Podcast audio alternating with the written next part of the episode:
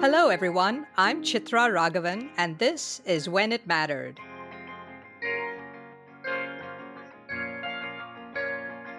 When It Mattered is a podcast on how leaders deal with and learn from adversity. This episode is brought to you by Good Story, an advisory firm helping technology startups find their narrative. My guest today is the New York Times bestselling author Sam Kean.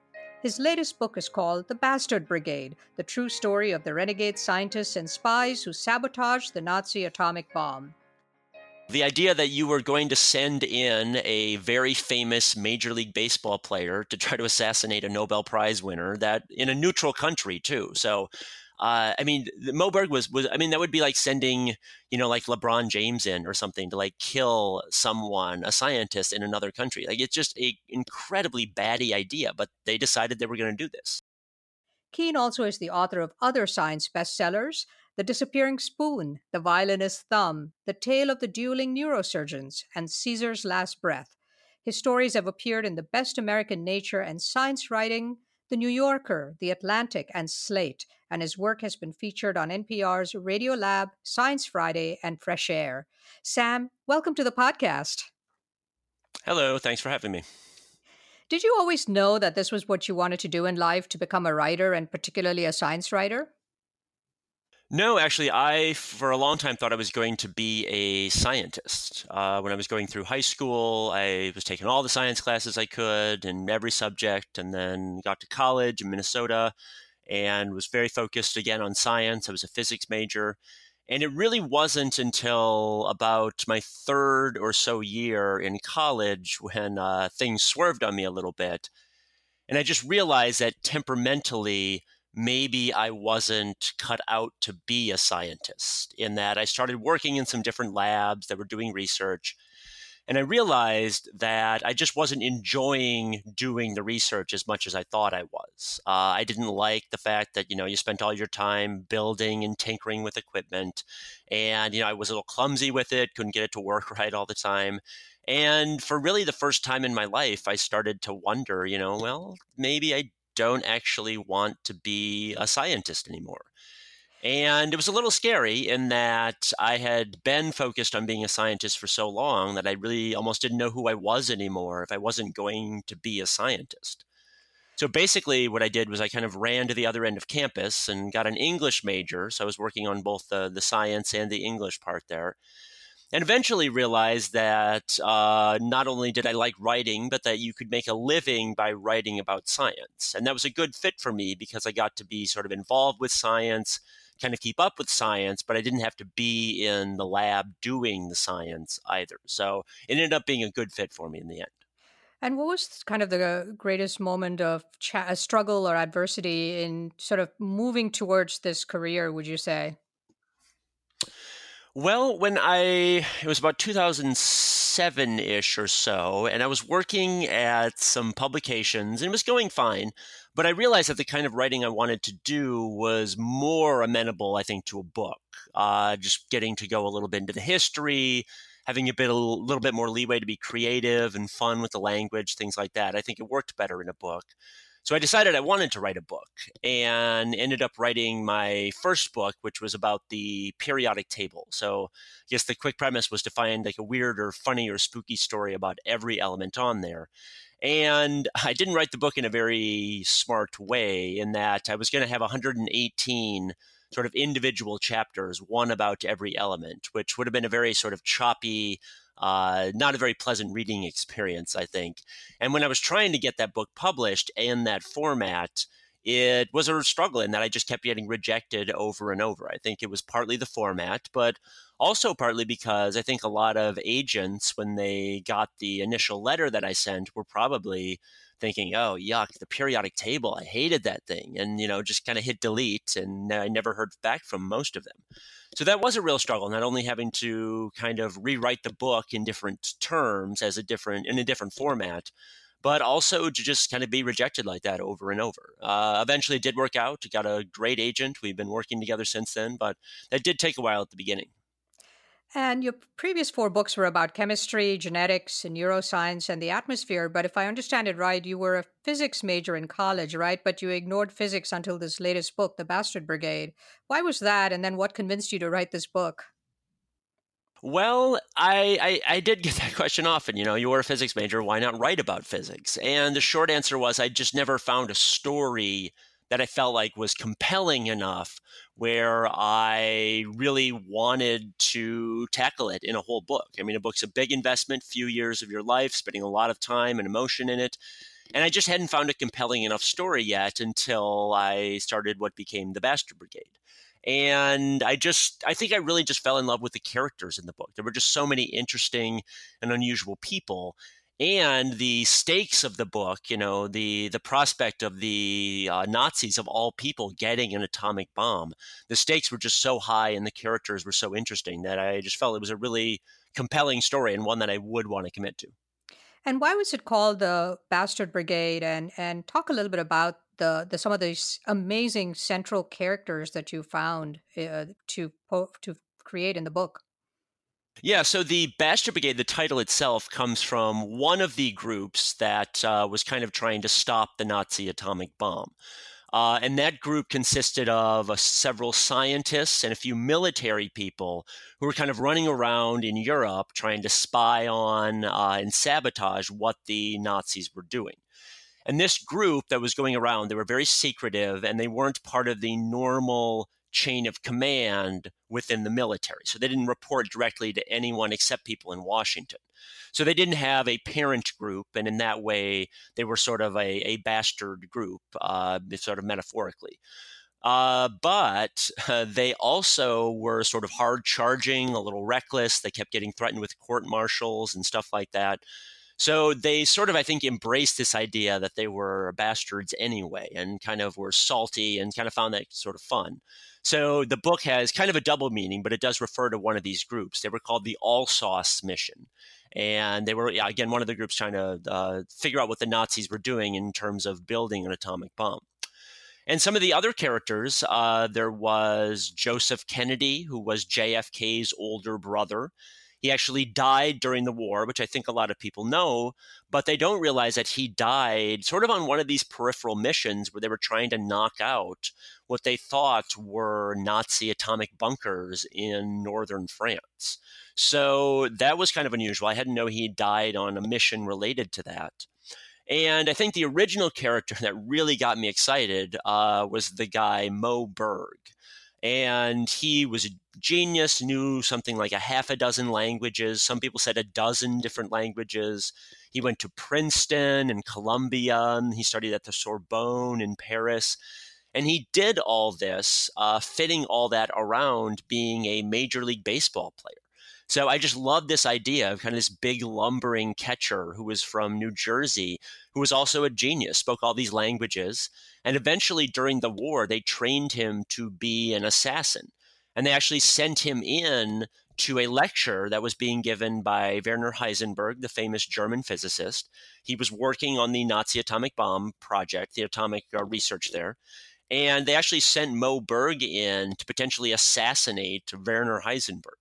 And I'd never heard that story before. And I just thought that was crazy that they would send a major league baseball player in to do something like that. And as soon as I heard that story, I thought I have to write about this in some capacity and and I loved I loved the portrait of uh, uh, of uh, Moe Berg too. You know, especially how he used to. He had a lot of characteristics that actually helped him in his spying. Among other things, he was this incredibly avid reader, and he would have these dozens of newspapers he would read. And and you described how he would have these live newspapers versus dead newspapers, and nobody could ever touch the live newspapers till he was done with them. I thought that was fascinating.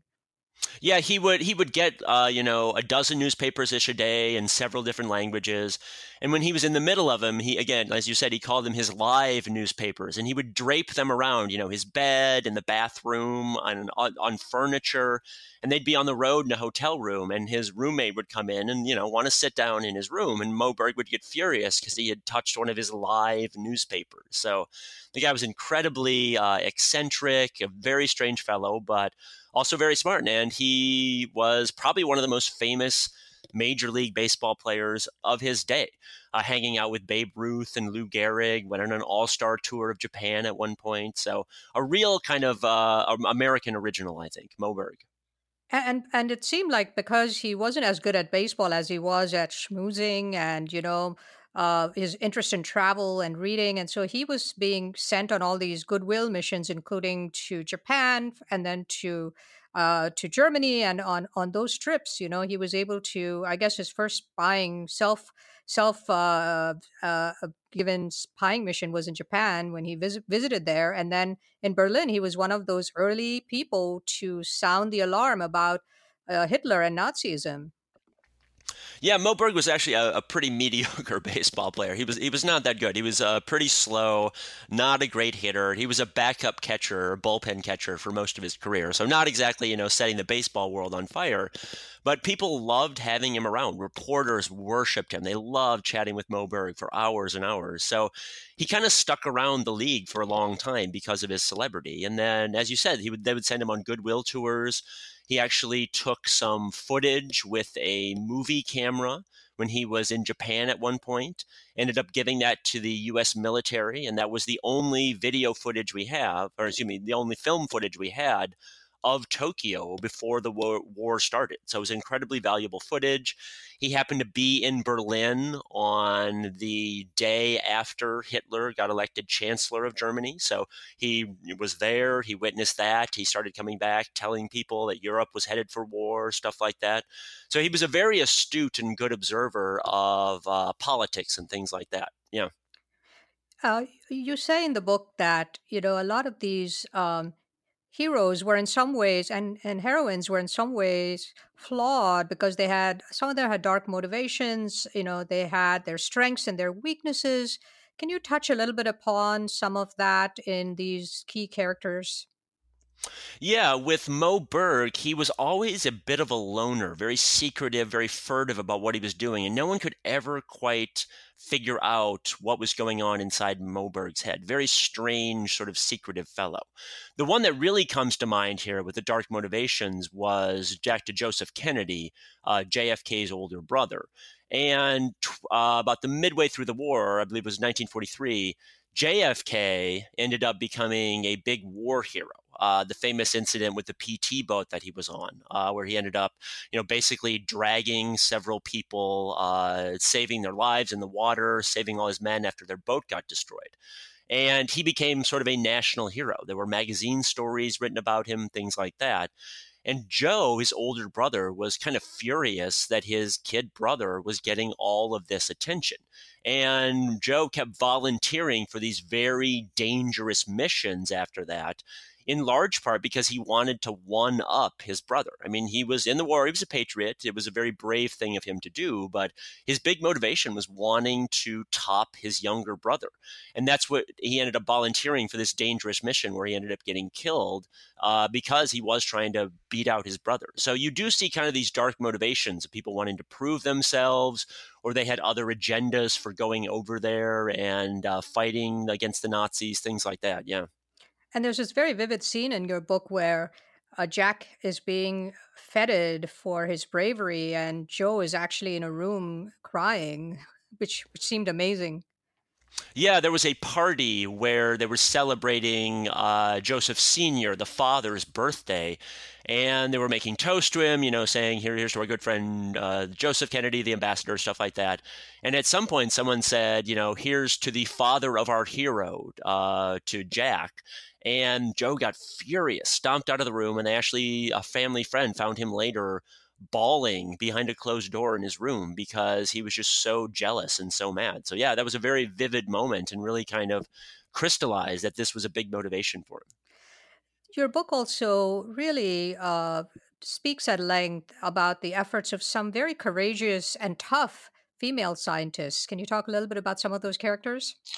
Yeah, one of the big characters in the book, especially toward the beginning, doing the science here, is Irene Joliot Curie, who is the daughter of Marie Curie.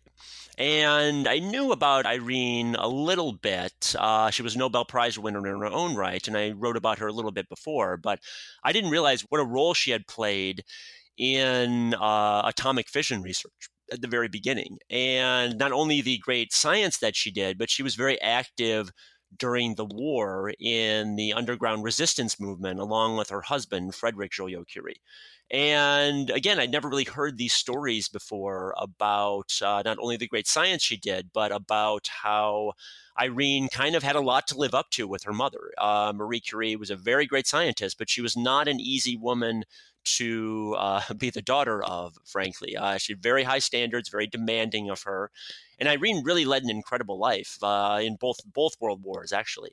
And it was fun to kind of go into her story and kind of bring her alive a little bit. So she's one of the big characters in the book, yeah.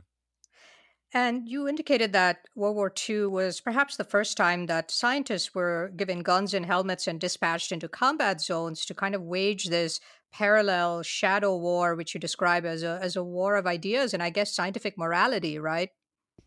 Yeah, so you also often hear that World War One is described as the chemists' war for some of the things they did, especially the kind of notorious gas warfare that was going on.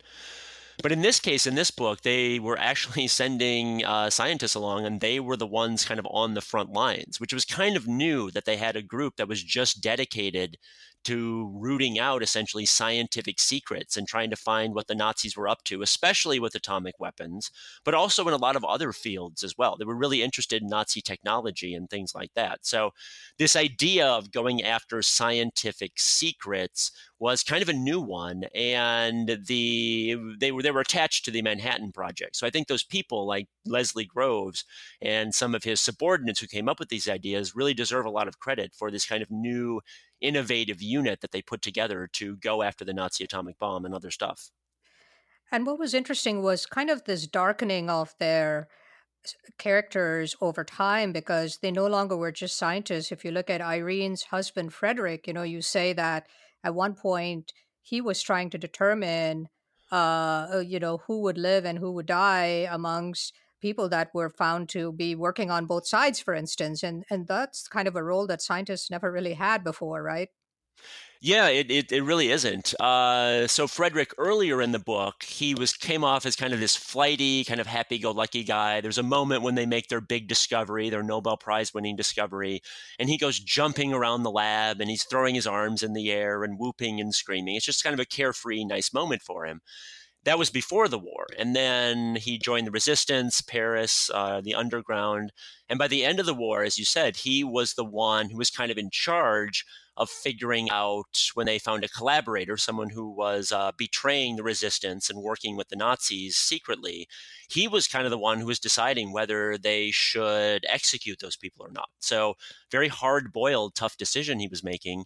And then during the actual liberation of Paris, when it was essentially the people of Paris trying to kick the Nazis out, uh, Joliot ended up making uh, scores and scores of Molotov cocktails, and he used his science skills to make better Molotov cocktails, handed them out to people, and by some accounts was even throwing the Molotov cocktails at tanks and things himself. So he really did turn into uh, the Times kind of made him turn into someone who was not just kind of behind the scenes, but really on the front lines uh, trying to expel the Nazis from Paris. What was striking to me was how these scientists, you know, many of them brilliant scientists, were played such a major role before and during World War II to notify the Allies both of the rising threat of Hitler and Nazism because they were seeing these things during their travels and in their conversations with German scientists and sort of their counterparts in Germany. And and secondly, you know, their conviction and foreboding that the Germans were not only developing atomic weapons, but that they were like years ahead of of the Allies, and that the Allies really need to to to to start working on this. Yeah, those scientists do deserve a lot of credit. Uh, there were some scientists uh, who were very focused just on the technical side of things. So, you know, is it possible to build an atomic bomb, and how big would it be, and how much uranium would you need, stuff like that. But there were a few scientists who really saw that not only could we build these weapons with them, but that these were going to be, you know, extremely powerful weapons and that the trends were the indications were that Germany had a big advantage in that they had the best scientists in the world working there. They had the world's best industry working there.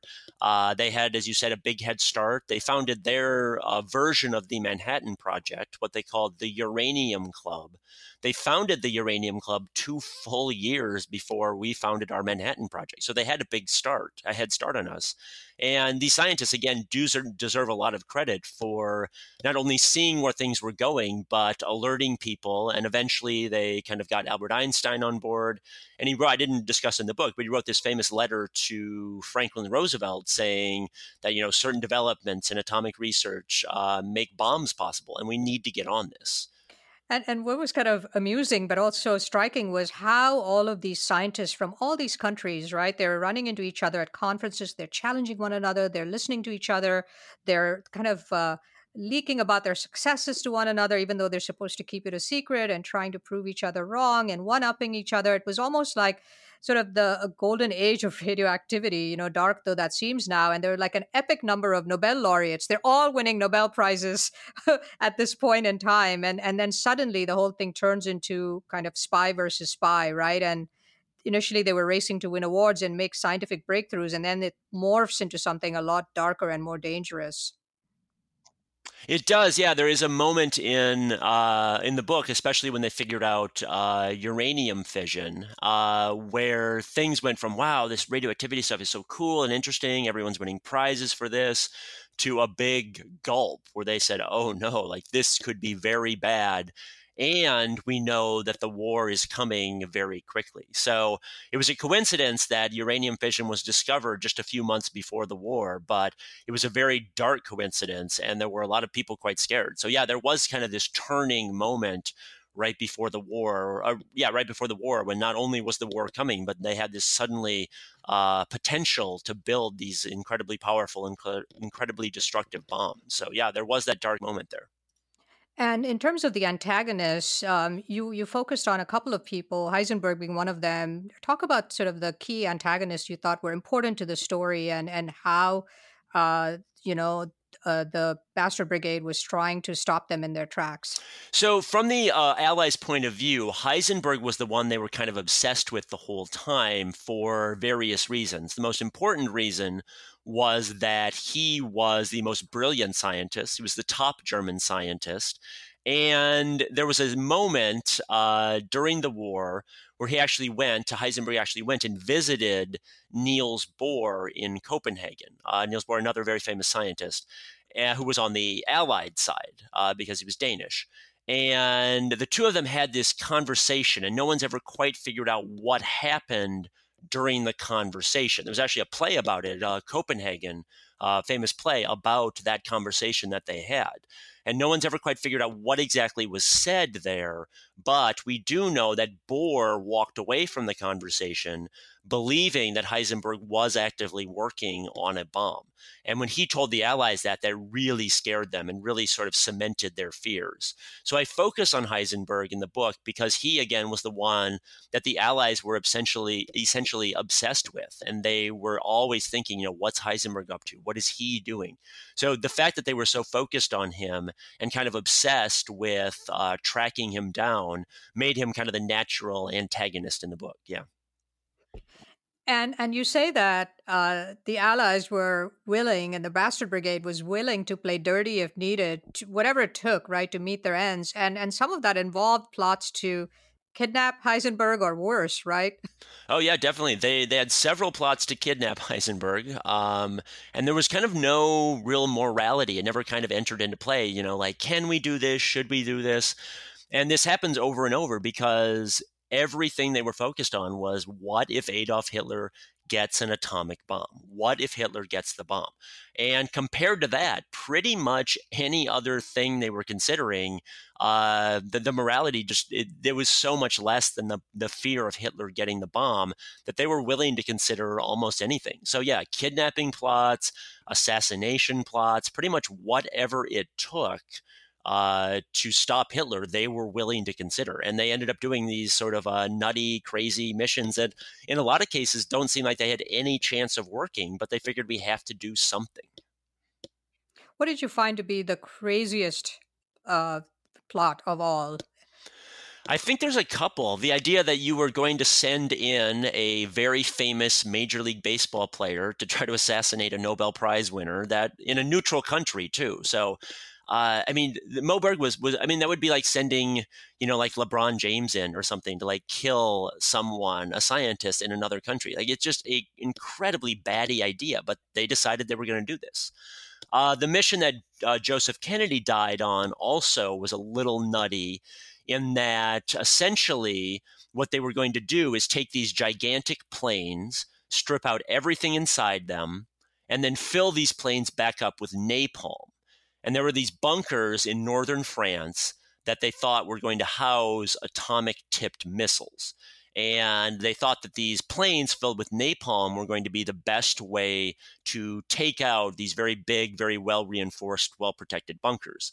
And they were going to fly these napalm filled planes over across the English Channel uh, with remote control. So they were essentially drone airplanes. And they had the technology to get the planes over there. What they didn't have was the technology to take off with the planes or to get the planes off the ground. So essentially, they needed a pilot to volunteer to get in this plane, uh, plane filled to the brim with napalm and take off with it, and then eject out, hopefully before it, it exploded. But that was the idea was to get to have this pilot take off with the plane. And again, Joseph Kennedy was so uh, desperate to top his kid brother that he volunteered to be one of these pilots who was going to go up in this plane. And again, this this this mission really had almost zero chance of working, but they were so focused on Hitler getting the bomb, they decided to go with it. Some of my most favorite chapters and the most tension filled chapters in the book, I think, are devoted to the Nazi quest for so called heavy water, which the Allies nicknamed juice, uh, you know, a key element which the Nazis needed to build the atomic bomb, and how it kind of consumed them, and the extent to which the British, French, and Norwegians and others went to sabotage those efforts. Yeah, so heavy water was a key ingredient in building atomic reactors and doing sort of the preliminary tests and the preliminary work you would need to do in order to build an atomic bomb later. And so, especially at the start of the war, Germany was very focused on getting its hands on heavy water. And unfortunately for them, the only place in the world that was producing heavy water was this remote uh, hydroelectric plant essentially in Norway about uh, 7,500 miles west of Oslo, in the middle of nowhere. I mean, a really desolate part of the world. And so the Nazis ended up taking over this plant, and the British had to decide whether they were going to go after this ingredient because it was a key ingredient in the research. So if they could stop the the Nazis from having this ingredient, they could really uh, slow their research down. But they were thinking they had other considerations in that they thought, okay, if we go after the this key ingredient in the Nazi atomic weapons research, then the Nazis are going to know that we know what it's for. They're going to know that we are also aware of the prospect of atomic bombs. So there was kind of this game theory consideration where they're like, should we go after it? Should we not go after it? Will we tip our hand? And eventually they did decide to go after that. They went on a couple of missions. One of them, the first one, was a complete disaster. Every single person involved either died or got captured and was executed by the Nazis, illegally executed by the Nazis. And then the second mission, despite the disaster, they sent in nine more people to do this. it was really one of the bravest, most incredible missions of the war. So it was a really um, yeah, it was really fun to kind of write about that and the the bravery that they showed in going after this kind of obscure ingredient that had nothing to do with anything except scientific research.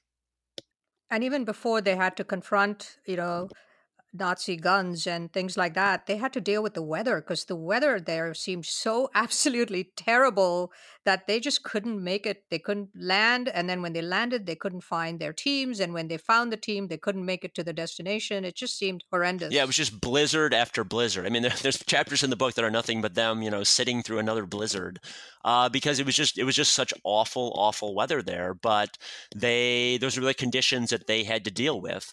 And again, yeah, they were they were incredibly brave, and they deserve a lot of credit for going after and disrupting that part of the the atomic research. You know, one of the things that was really interesting was you know understanding that all of this was happening in the earliest days of military and civilian and scientific intelligence gathering, at the time, there was very little of that going on in an organized, formal, and sophisticated way. I mean, there was no CIA in those early years, and the, even the Office of Strategic Services had not yet been established uh, in the very early years. And so a lot of the decisions that were being made on the part of US and allied governments was kind of fueled by in, not just information from scientists, but rumors and gossip and innuendo and sparse intelligence and that in, in many ways it seems is what led to kind of the the evolution of the manhattan project and and then the bastard brigade and ultimately the OSS, right? Yeah, you do see a lot of cases where there were just these rumors floating around, and they uh, sometimes are like, well, that's probably not very credible. But other times they said, you know, we don't know if it's credible, but we have to act on this. And other times they were convinced that these rumors were true. So they were acting on, uh, you know, sketchy information a lot of the time, getting contradictory reports and things. And as you mentioned, they did have pretty poor, uh, especially military intelligence at the start of the war. Uh, Great Britain, Russia, France, Germany, they had fairly well developed military intelligence, but the US really didn't have anything like that. Uh, there was one moment I always laugh about when I mentioned Moe Berg and the uh, film footage that he took of Tokyo before the war. Uh, when he gave it to the military, they got back to him very enthusiastically and they said, wow, you know, this is so much better than flipping through travel magazines, which is what they had been doing before to gather intelligence. So, and what, that was the state of intelligence before that. So they had a lot of catching up to do in order to actually provide useful intelligence. And they were, again, kind of scrambling and acting on rumors even then throughout much of the war. So, what happened to all of the members of the Bastard Brigade? Uh, we know we know Joe Kennedy died. What what happened to some of the others? How did their stories end? Well, a few of them ended up kind of trying to go back to their regular lives. Uh, Moe Berg, the baseball player, uh, never kind of got on track after that. I think it's fairly common with athletes and soldiers that the time they were either playing ball or were in the military were the best times of their lives, and they always kind of struggled with what to do with themselves after that. And Moe Berg was kind of doubly afflicted there, in that afterward, you know, he had offers to coach in Major League Baseball and stuff, but he just never quite got back on track and ended up kind of being sort of a, a sad figure in that he would just travel around to baseball games, telling the same old stories over and over, again, kind of a loner, and eventually kind of cut off a bunch of his friends and ended his life fairly alone. So, kind of a sad ending for Moe Berg. And as far as the actual Bastard Brigade, some of those characters, uh, they ended up going back into civilian life. Uh, some of them ended up joining the CIA and getting involved in, you know, dirty business during the Cold War. Another one of them, the famous scientist named Samuel Goudsmit, he ended up kind of again trying to get his life back on track. Uh, ended up doing some other scientific research, things like that.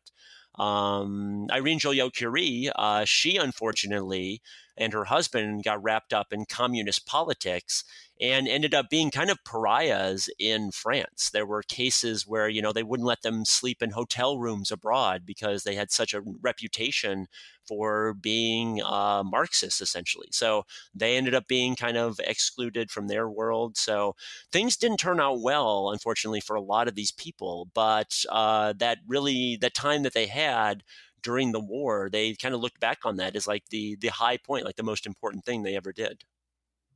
What was your biggest takeaway on leadership and adversity after reading this book and how it changed you as a person and as a writer?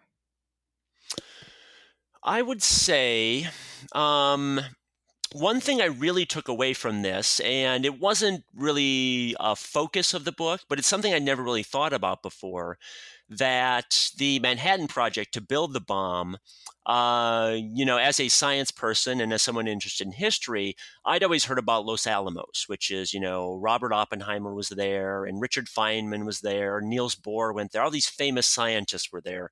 And there's kind of a romanticism around that time with all these great scientists.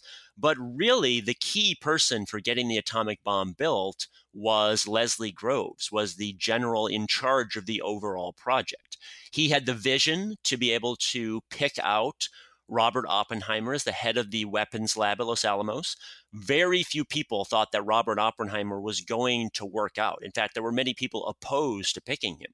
He ended up being a brilliant choice, but it was only Leslie Groves who was a good enough judge of character to figure out that Oppenheimer had this in him. So Groves is a very uh, good judge of character, and also the organizational skills it took to get the atomic bomb built. Because again, the Los Alamos, kind of the the weapons lab, is the more romantic part of it.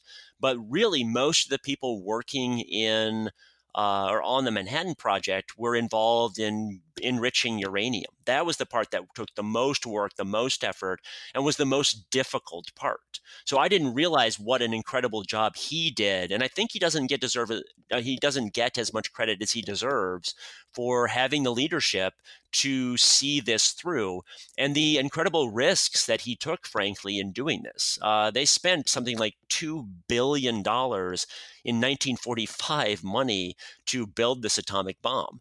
And there were people joking with him that, you know, if we don't get this bomb built and it doesn't work, you should buy a house in Washington because you're going to get hauled before congressional uh, committees year after year after year to answer for all this money that you're wasting. So it was a real risk that he took, but his leadership was really why we succeeded in building an atomic bomb on such an incredibly short time scale. And in fact, the Alsos unit was named after Groves, I guess, because Grove in, in Greek is Alsos. Yes, it was sort of a multilingual pun. Uh, also, yeah, being the Greek word for Grove. Yeah, Grove was actually uh, not a very pleasant person. I just spent a lot of time praising him, and he does deserve credit, but not a very pleasant person, uh, very humorless, in fact.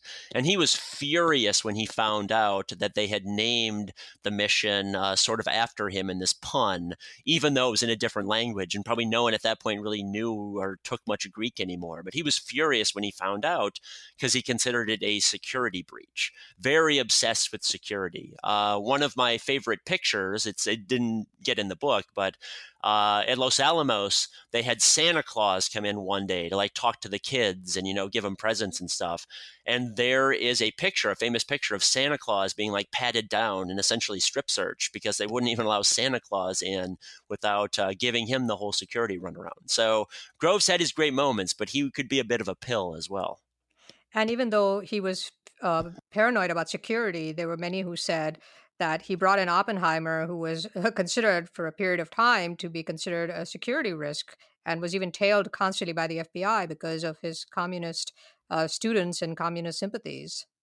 Yeah, he he ran around. Oppenheimer ran ran around with a lot of uh, essentially fellow travelers. They were kind of uh, secret or not so secret communists. A lot of friends in that movement, things like that. So yeah, he was a he was a very controversial choice, not only among scientists.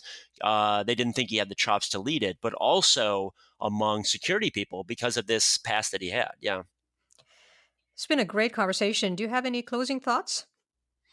Well, I really hope people enjoy the book. I hope they read it. Uh, one of the things I really like to do with my books, and I think the big reason I write them, is that I do want to show that science is a human endeavor above all. I mean, we know about like the things that we get from science, the technology, kind of the the way it opens up our mind about the universe. But there's a lot of great human stories in there as well. There's passions, there's obsessions, there's heroes and villains, and this book especially uh, the scientists really do become deep, interesting uh, uh, characters that you want to spend time with. So, I if I wanted people to get anything in general out of my books, it's that that there's really a human element to science as well.